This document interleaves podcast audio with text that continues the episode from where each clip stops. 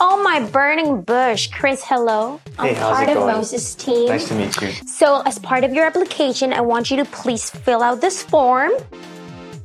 I'll come back in 10 minutes. Is that okay? Yeah, absolutely. All right. Thank you. My pleasure. My pleasure. Please check the boxes of the descriptions that apply to you. Love God more than you love anything else. Well, let's just do that. Absolutely. Don't make anything in your life more important than God. Um, always say God's name with, oh, yeah, for sure. Honor the Lord by resting, of course. Yep. Love and respect your mom and dad. Given. Do not commit adultery. What's adultery?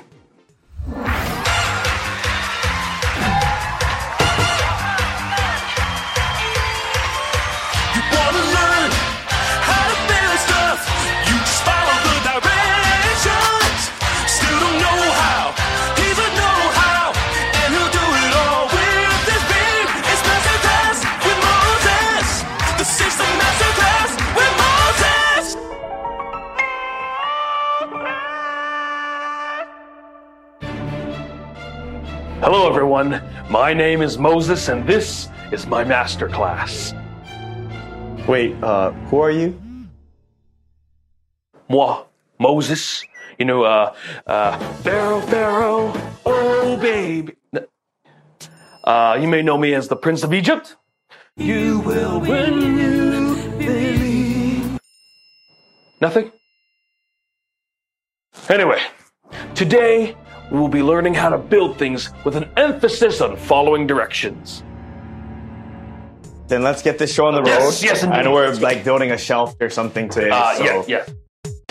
obviously these are instructions. So Yes. here, you take these, okay? I'm gonna grab the connectors and Uh, you, you know, you should really, really read these instructions. Uh, I'm, I'm, I'm good. I'm good. Okay. We got it.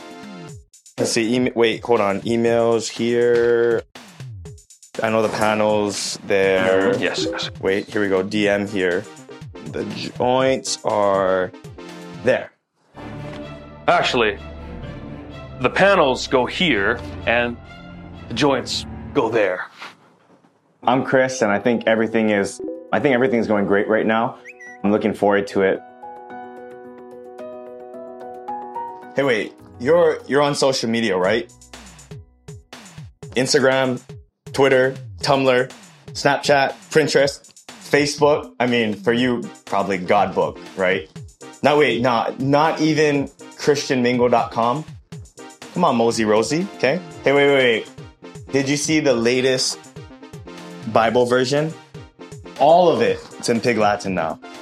Okay, I think, and I'm pretty sure we're done. Chris, this can't possibly be correct. Why didn't you give me the instructions? You know, I'm not quite sure about this Chris fellow. He seems a little distracted. Hey, hey, dude, Rosie Mosey's taken. Can I do like Rosie Mosey underscore like 10C? It's not that bad, right? I mean, look, it's uh, pretty good. Yeah, I, I guess not. Well, that concludes this episode of Masterclass with Moses.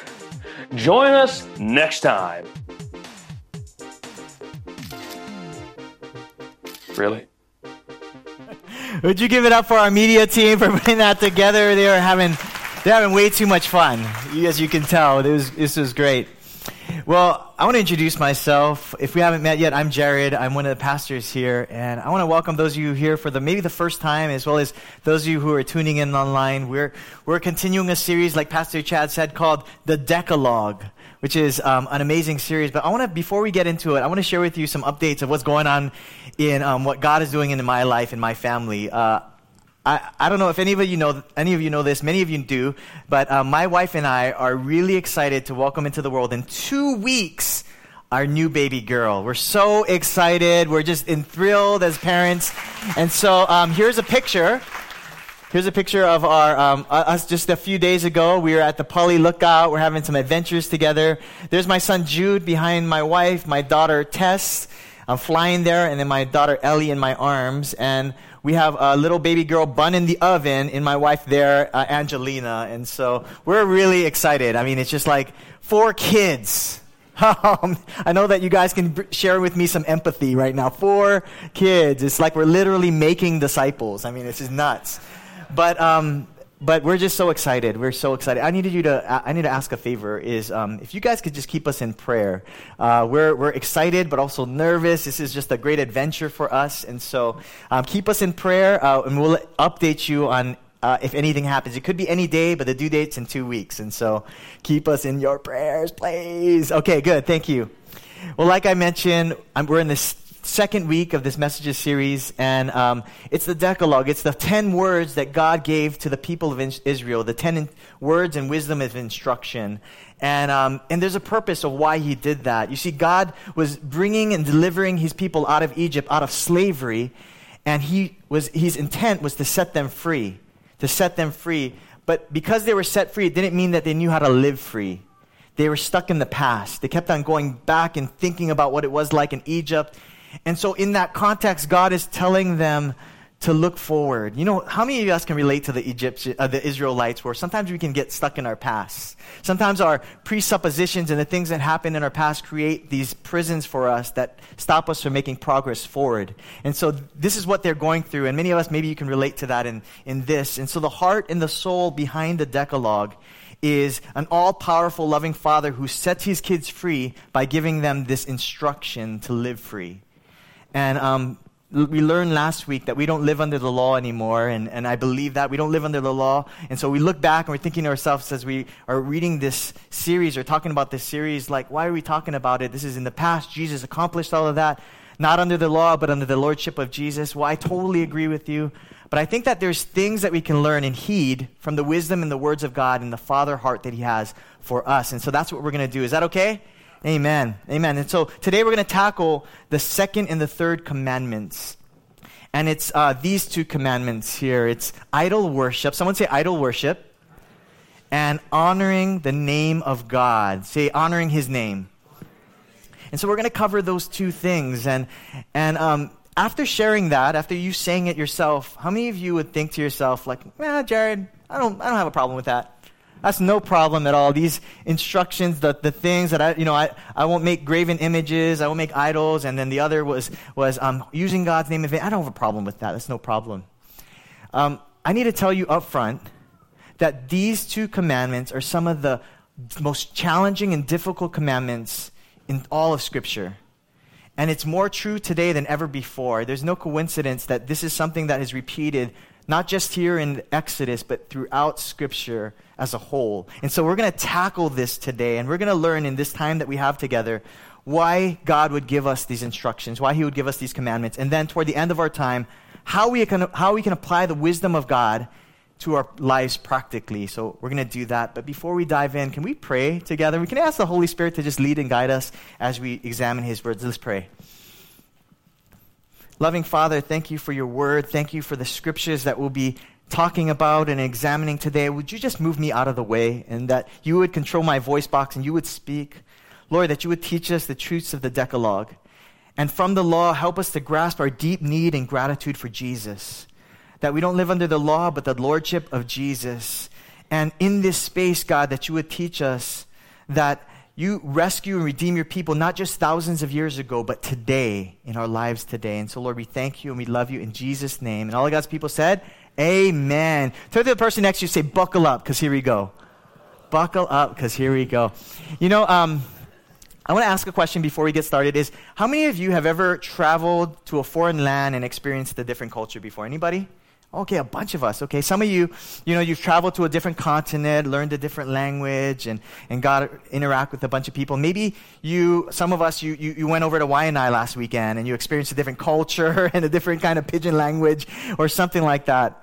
Um, and for me, as a young man, when I was younger, I would, I dreamt of traveling the world. How many of you can relate to me? I dreamt of traveling the world. I dreamt of going all over the place and experiencing how people spoke and how people lived, and, and that was my dream. And by God's grace, I was able to do that when in my kind of early 20s and my 30s, where I was able to travel to places like the Philippines, like Thailand, and like Africa.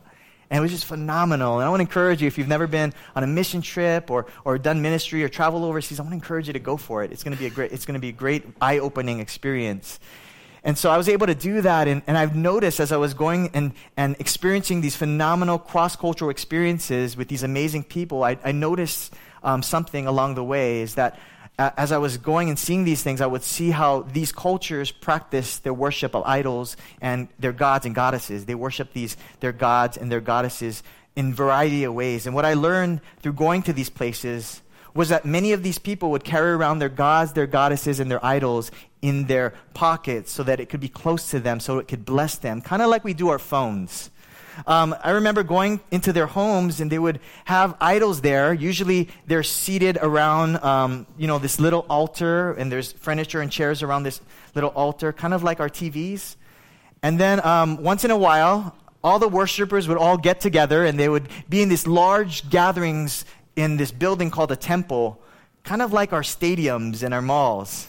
and I remember um, one specific instant in Africa uh, when I was with some friends. We are heading to church. We are leaving um, the city and heading into this thing called a township. Now, what a township was, it's like a slum. It's like this, um, this horrific place with um, houses, little shanties, houses of m- mud and corrugated metal, and um, no running water in these houses. It was just like for miles and miles and miles, there's these, these little places where people live with dirt floors. And I want to show you a little picture of it. Some of you have anybody watched Slumdog Millionaire or like Queen of Katwe? Yeah, so you, you got to get an idea. So this is what I was going to. We were driving into this, and um, it went for miles, and I was just completely, as a Mililani boy, completely eye opened, you know, like shocked. Like, I'm like, what is going on? And so I'm driving into this place, and then um, we park, and uh, and then we start walking. It was about a quarter mile to the church that we're going to to walk to. So we park, we're walking into this narrow corridor, and, um, and I remember hearing all these sounds babies crying, people doing business in different languages. And uh, I remember as I'm walking, my friend said, Hey, poke your head into that door there. And he had this big smile on my, his face. I didn't know. I was like, Oh, sure, you're local here. I'm going to do whatever you say. And so I poke my head into this little shrine looking door, and I look into it, and, and you'll never guess what I see. It's a, a, a, an altar with these statues on it, and then all I see is chicken feathers and chicken blood and chicken um, parts everywhere. And I'm kind of like freaking out at this point. And the smell, you guys, the smell. It was like, I don't know if you've ever had this smell before, like where the smell goes through your nostrils, down your throat, and you just begin to gag. Like that was going on. Like that, that that's real talk. Like it was bad. And so I'm like, I'm like in there and I'm smelling this and I'm freaking out. I'm a little faint through blood. And so I'm walking out and I catch up with my friends who kept decided to keep on walking. And I catch up with them and I say, Hey, what was that? What was that? And, and my friend just nonchalantly said, Oh, that's just one of the many temples that are around here. These, these little temples to the, their small, uh, their gods and their goddesses of the local um, region. And, and um, the witch doctor would take these chickens and sacrifice it to their deities so that the people that bring the chickens would get blessing and favor from their deity. And I was just like, whoa, this is, what am I walking into? This is wild. This is crazy. And so I, I continue, and I'm kind of like just, again, culture shock at this point. And we finally make it to the church, and it's under this thatch roof where there's these amazing devoted followers of Jesus there. They're the remnant, small group of people, but they love Jesus. And we have a church service. We're worshiping God. And then after the service, we get to talk story. And I'm talking story, and then one of the ladies from the worship team stops me, he, and she, we start talking. And, and she asks me, um, Hey, have you been to Africa before? Is this your first time? And I said, Yeah, this is my first time. And she said, um, So, um, what do you think? And I was like, um, well, it's different, you know, like it's a little different from what I'm used to, but it's, it's great, you know. And then I just tried to change the subject. So I said, hey, have you ever been to the United States before? You know, have you ever? And she said, actually, I have. And I said, wow, that, you know, we're way out here. That's awesome. Um, um, what, what'd you think about it? And what she said next, I would never forget. This is what she said. She said, well, I don't think I'll ever go back because I can't handle the idol worship that goes on over there. Now, the first three words that came out of my mouth was, What? For real? Like, are you kidding me? And, and in my mind, I was thinking, I didn't say this, but I was thinking, Lady, I think the chickens would have to disagree with you on that one. I think if you take a poll of all the chickens here, they would agree that you're the people with the idol worshiping problem, not us. But you know what? Can I tell you something? after that conversation, I, I began to think about it, and, and I came to realize something really important. It's that it's so easy to view idols in other people's cultures more so than it is our own.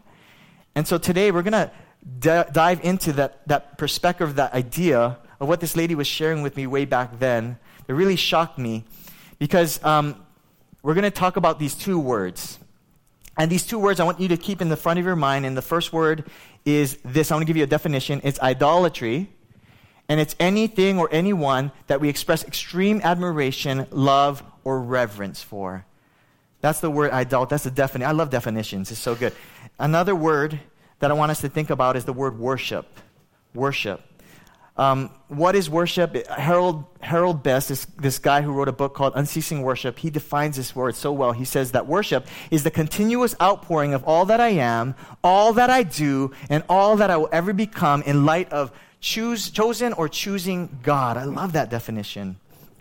And so, with these two words in your, the front of your mind, here's the big idea today that we're going to talk about. And it's this if you're taking notes, you jot this down? It's this that everyone worships all the time. Repeat after me. Everyone worships all the time. Turn to the person next to you say, I think he's talking about you. I think he's talking about, yeah, it's all of us. And maybe you're here today and, um, and you're new to this whole church thing and you wouldn't consider yourself a follower of Jesus. I'm so happy that you're here. We're stoked. Uh, you might be surprised to hear that you too also worship something. You see, whether you know it or not, whether you like it or not, whether you believe it or not, worship is hardwired into our DNA. Everyone who is living is always worshiping by pouring themselves out to someone or something, and worshiping nothing is not an option. It's not an option. I love how the great philosopher Peter Kreeft says it this way. He says it this way. He says, opposite of Christianity is not atheism, but idolatry. Not atheism, but idolatry. Oh, and so it's this, in this context, in this way, we're going to discover that in this pivotal strategic point in history, God shares his mana'o with the people of Israel, with his kids who have been enslaved in Egypt for over 4,000 years. 4,000 years. Someone say, that's a long time. That's a long time. 4,000 years. That's a long time. And so it's in this foreign land that they would have been exposed to not just one, not just three, but over 2,000 gods and goddesses in Egypt. It was just this huge group of gods that they would have been exposed to every single day, and they would have to interact with every single day. And um, I need to share this because I'm a bit of a nerd, and I pre- over prepared for you.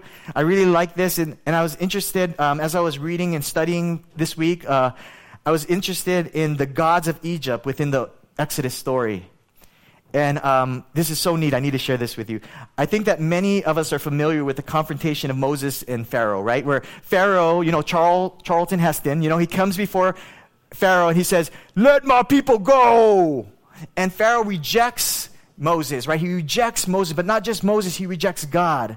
And again and again, Moses is trying to tell him, Let him go. This is the one and true God. He's the one that's sending me. Let them go. And and Pharaoh has nothing to do. He wants to reject whatever Moses is saying. And so, God, in his compassion, wants to change Pharaoh's mind, to change all of Egypt's mind, and let them know that he is the one true God over everything. And so, what does he do? He goes to war with the gods of Egypt, the gods that, that the false gods that they trusted in and believed in.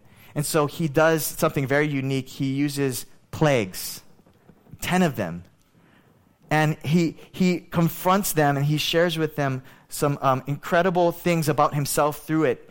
You see, the Egyptians, here's one of them. The Egyptians believed that there was a sun god. His name was Ra. And he was a sun god of Egypt. He was one of the most powerful gods in all of Egypt. And, um, and they believed and they trusted in him. This was, uh, out of the many gods, this was one of the top gods that they believed in. And in his attempt to show to them that this God is not a real God, he, to prove to them how strong he is and how, how little he, the other gods are, he sends the ninth plague, the ninth plague, which was darkness. And darkness came over the land for three days, just complete darkness. And they're praying to Ra, and they're saying, God, Ra, like, put the sun back. You're the sun god. And it would fall on deaf ears because God is showing them that He's the real and true God over all the gods, and He's the one who is large and in charge. Yes, He's the one that rules the day. And so, in this space, the heart of a loving God, He warns the people of Israel with the second commandment. And here it is in verse 4 in Exodus 20. Well, let's read this all together in verse 4. Ready, go. You shall not make for yourself an image in the form of anything in heaven above, or on earth beneath, or in the waters below. In other words, what God is saying is you know those gods that you used to worship, you used to interact with every day, the Ra and Nile God and all these other things? They're not real. Like, you don't trust in those gods anymore. They won't fulfill you. They may promise to, but they will never fulfill you. And so, you may be sitting here and um, you may be thinking, because as I was studying, I was thinking to myself, what, what, what would I think about this situation? Well, you may be sitting here and you may be thinking, well, Jared, I, I'm not, you know, like that's something that ancient primitive people struggled with who were very superstitious. I don't have a, a totem pole. I don't have a golden calf. I don't bow down to rocks. I do enjoy KFC from time to time. I don't sacrifice it like Africa, but I, I, I, I don't do any of that. So how is this relevant to my life right now? Well, here's why. I believe this is truer for us today than ever before because, like Egypt, there are so many, in fact, there are thousands of idols that we can choose from to worship. And w- remember what I said when, with the definition of idols is anything or anyone we express extreme admiration, love, or reverence for. And so every day, all of us have the option of worshiping a god or an idol. And um, it might be something that you know and are closest, is closer to you than you think. And so I want to ask you, as you're processing through the definition of idol, I want to ask you, what is the God or what is the idol that you struggle in worshiping the most right now? What, and that's the question, is who or what do you worship? Who or what do you worship? Who or what do you pour yourself out for? Who or what do you run to for love, value, and affirmation? You know, I asked myself that question this week, and um, I asked it this way I asked, you know, uh, whenever the bottom falls out in my life, what do I grab a hold of first? What do I trust in first?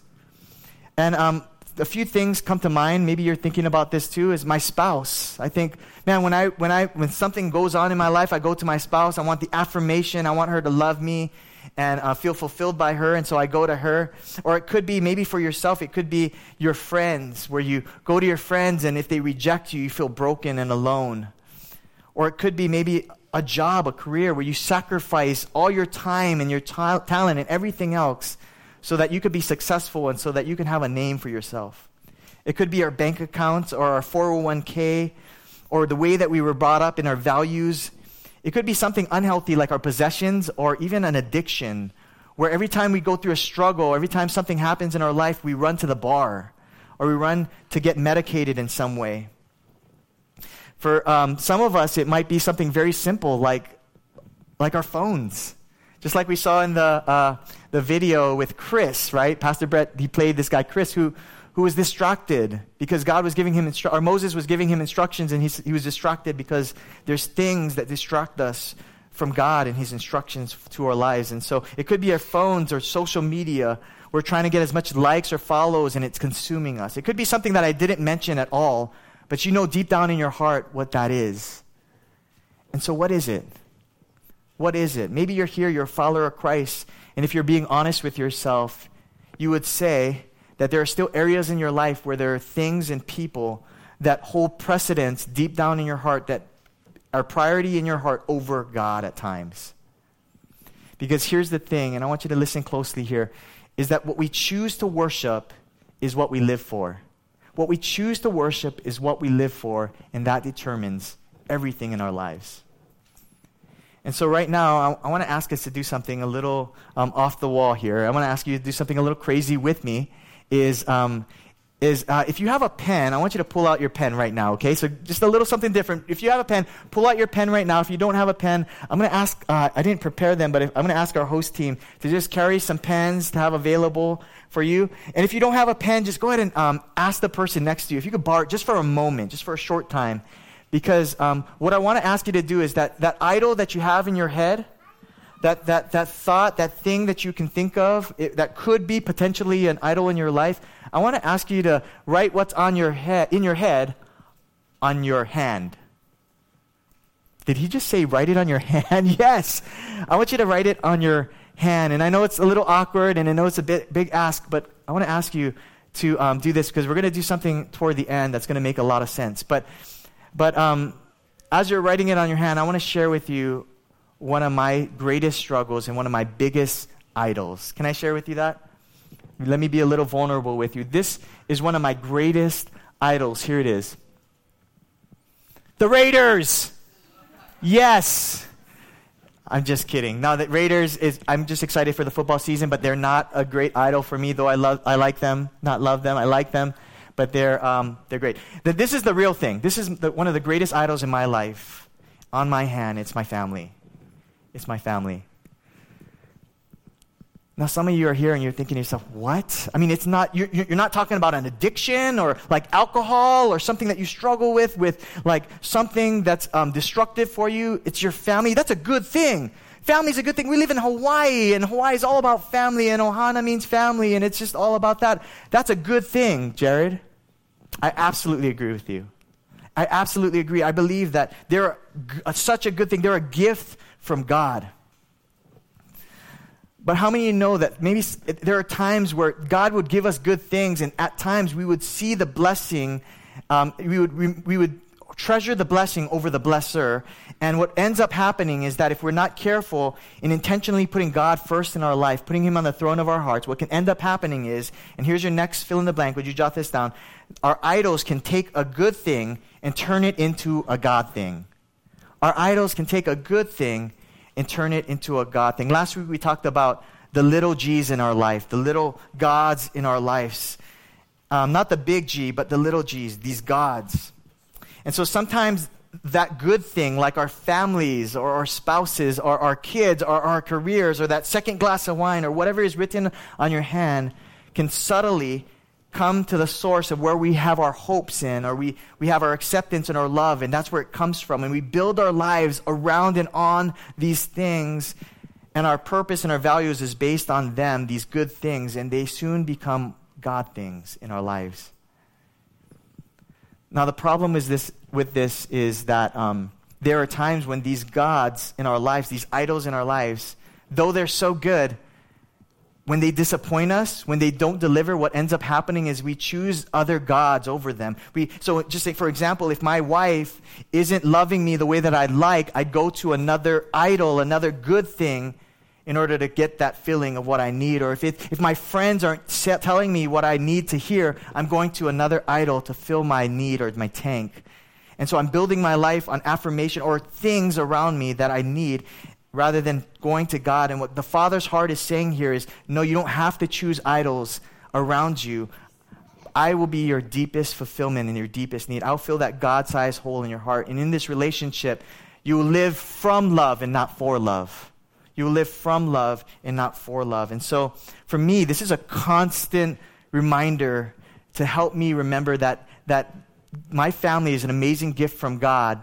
But if they are not, if God is not first in my life, then, then things are going to fall apart. Only God can fulfill the longings of my heart. And so, let me just share this, by the way. Um, God loves my family a billion times more than I do. He loves them a billion, more time, billion times more than I do. He wants me to be the best father, the best husband, the best friend to them as best as I can. But it requires for him to be first in my life, and then everything else will be taken care of. And so that's what God is sharing as He brings this. God continues to warn His kids in verse 5. In this verse, check this out. This is really good. Let's read this verse all together. In fact, verse 5 ready, go.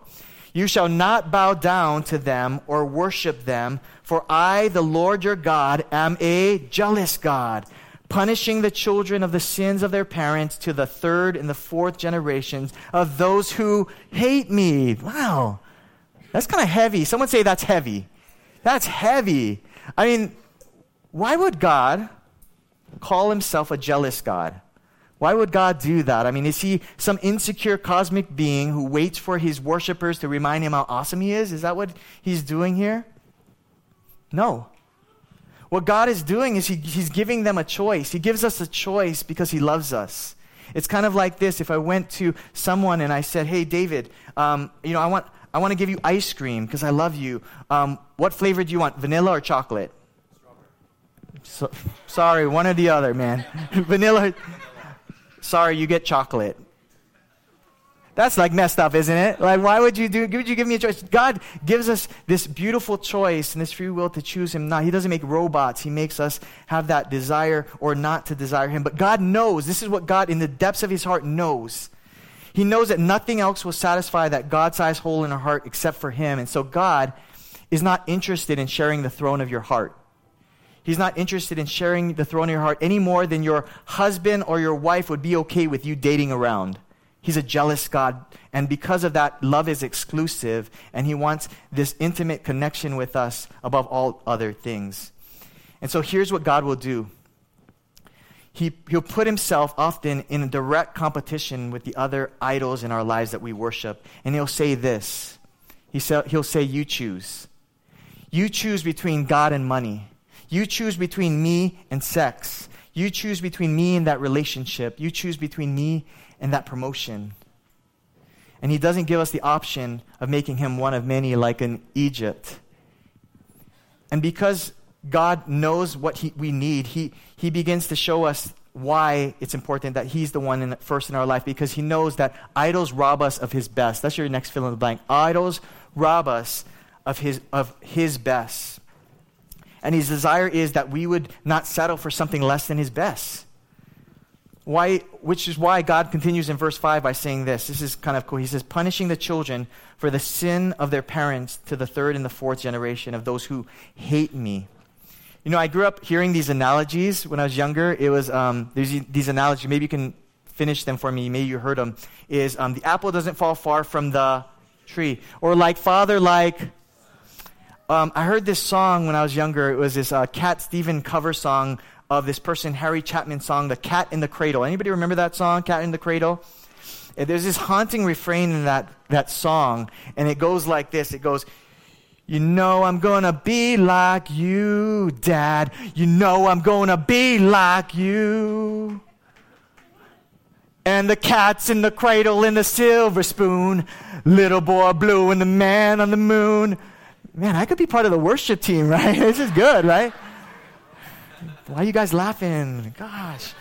Anyway, this is what God is saying in this verse. He's saying, all he's saying is, all those who hate me, what he's talking about is parents who hate God, who raise kids who hate God, who raise grandkids who hate God, who raise great grandkids who hate God. And it's this vicious cycle, and, has, and it has a potential to continue on for generations to come. And that's what he's saying through this verse. And how many of us have experienced a negative cycle of something going through our families? Maybe it was, I, I, I've, I've, I've talked to many people who, who come up to me and say, you know what, my grandfather was abusive and that my parents were, because of that, abusive. And then I, you know, I'm starting to be around my kids and I can't handle my anger around them. And so, and there's this thing that continues. It could be a divorce where there's this constant, or it could be a, um, just an addiction that continues to go on and go on and on through generations. Many of us maybe have, that's our stories for a while. And what God is saying through these scriptures. He's warning his people through his mercy that when we choose idols, it robs us. It robs us of his best, but not just us, not just us as pers- personally. This is really important. But it robs us, and not just us, but our futures, the people around us, the people that are coming after us, the people with your last name that he wants to be friends with it'll rob us. And so he's, the consequences of that is that our kids become like us. Our grandkids become like us. Our great grandkids become like us. And so the good news is this, and, and we need to hear some good news about, right about now. Can someone say good news? We need some good news. And so this is what God says in verse, the next verse, the very next verse, in verse 6. God says this. He says, but showing what? Showing love to how many generations? A thousand generations of those who love me and keep my commandments. In other words, what God is saying is that in His wisdom, He's saying to His kids, uh, this is your next fill in the blank, jot this down. It's all about relationship. It's all about this relationship that we have together. You see, God is telling us that He's really happy to pour out His grace on our families. He's really grace to restore and redeem us. He's really happy to have people with your last name be friends with Him long after you're gone. But here's the key and the emphasis of this verse here. He says this love Him, listen and obey His words. Because God wants to bless you, He wants to bless your kids. He wants to bless your grandkids. He wants to bless your great grandkids. For how many generations? A thousand generations. This is the heart, the father heart of God. He loves his children. He loves his children's children. He loves his children's children's children. And for God, it's all about relationship. It's not about religion. It's all about relationship with him. And so in the third commandment, this is where it comes in. The third commandment says this in verse 7 You shall not misuse the name of the Lord your God, for the Lord will not hold anyone guiltless who misuses his name. You know, when I heard that verse when I was younger, I always thought that, that it meant, you know, like I, and if I cuss and then add God's name in there, that, that's a bad thing. I'm breaking this commandment. Or it could be where I'm like texting somebody and I add OMG to the back of the text. That's like dishonoring God's name. And it could be all of those things. But let me share with you a different point of view, a perspective that's a deeper meaning in the primary intent of this text. Um, uh, as we read it in another version. I want to share with you the New King James Version because I think it expresses this a bit more accurately. It's the same verse, but let me read it to you in this way. It says this You shall not take, someone say, take. You shall not take the name of the Lord your God in vain, for the Lord will not hold him guiltless who takes his name in vain. And so, what does he mean by take? Well, the word take in Hebrew means a few different things. It means to bear, to carry, it has the idea of taking upon yourself. For example, I want you to imagine with me a bride who is going to marry her fiance, and the date comes, and they finally say, Yes, I do, I do, and they get married. And what essentially happens, it can go either way, but um, what often happens is the wife will take the husband's last name as uh, just a commitment, as a, a, a picture of what this marriage bond looks like. But what happens after um, the marriage if the wife chooses, maybe shortly after that, a couple days after, chooses to go and date around and, and meet with other guys and be unfaithful with her husband? What is she essentially doing? She's taking his name, her husband's name, in vain. She's, he, she's saying, I, am, I belong to you. We're together. We're committed. I love you. But yet, I'm going to choose to do whatever I want in this way. And in that, you're, she's not showing that com- commitment and love and exclusivity with her husband. And so the same concept is true with the Lord. It could look like us taking his name, the name of Christ, by calling us Christians, and yet there's no impact, change, and commitment in our relationship with Christ. And it could be, it could look like us just worshiping him with our lips and walking away, walking away from him with our lives.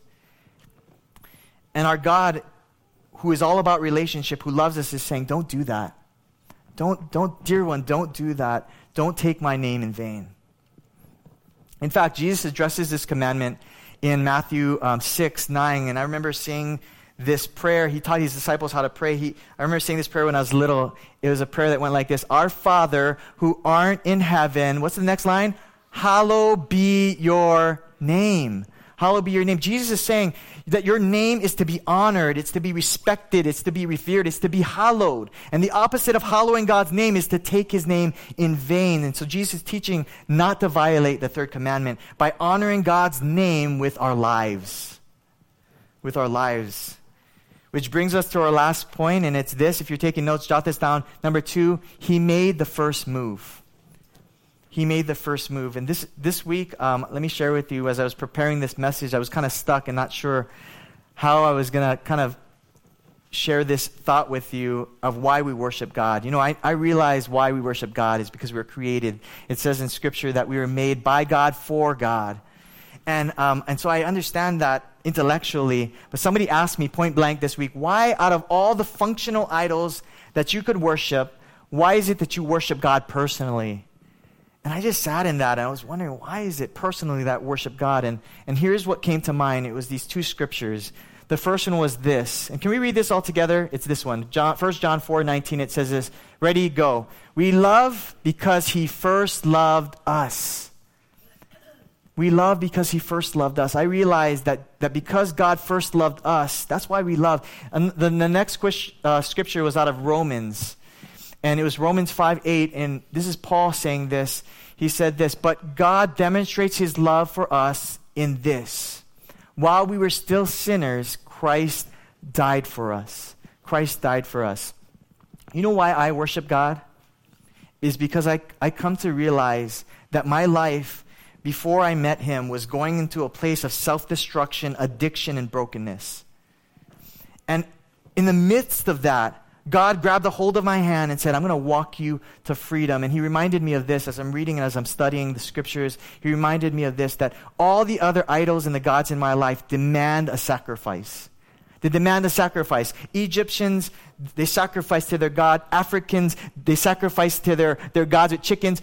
And so even today, we sacrifice our time, our talent, our treasure to our gods. But what God is saying in making the first move is, I will be the sacrifice. I will be the one that moves first because I love you, because I want to give it all up, because I care about you and I want a relationship with you. And so God makes the first move in our lives.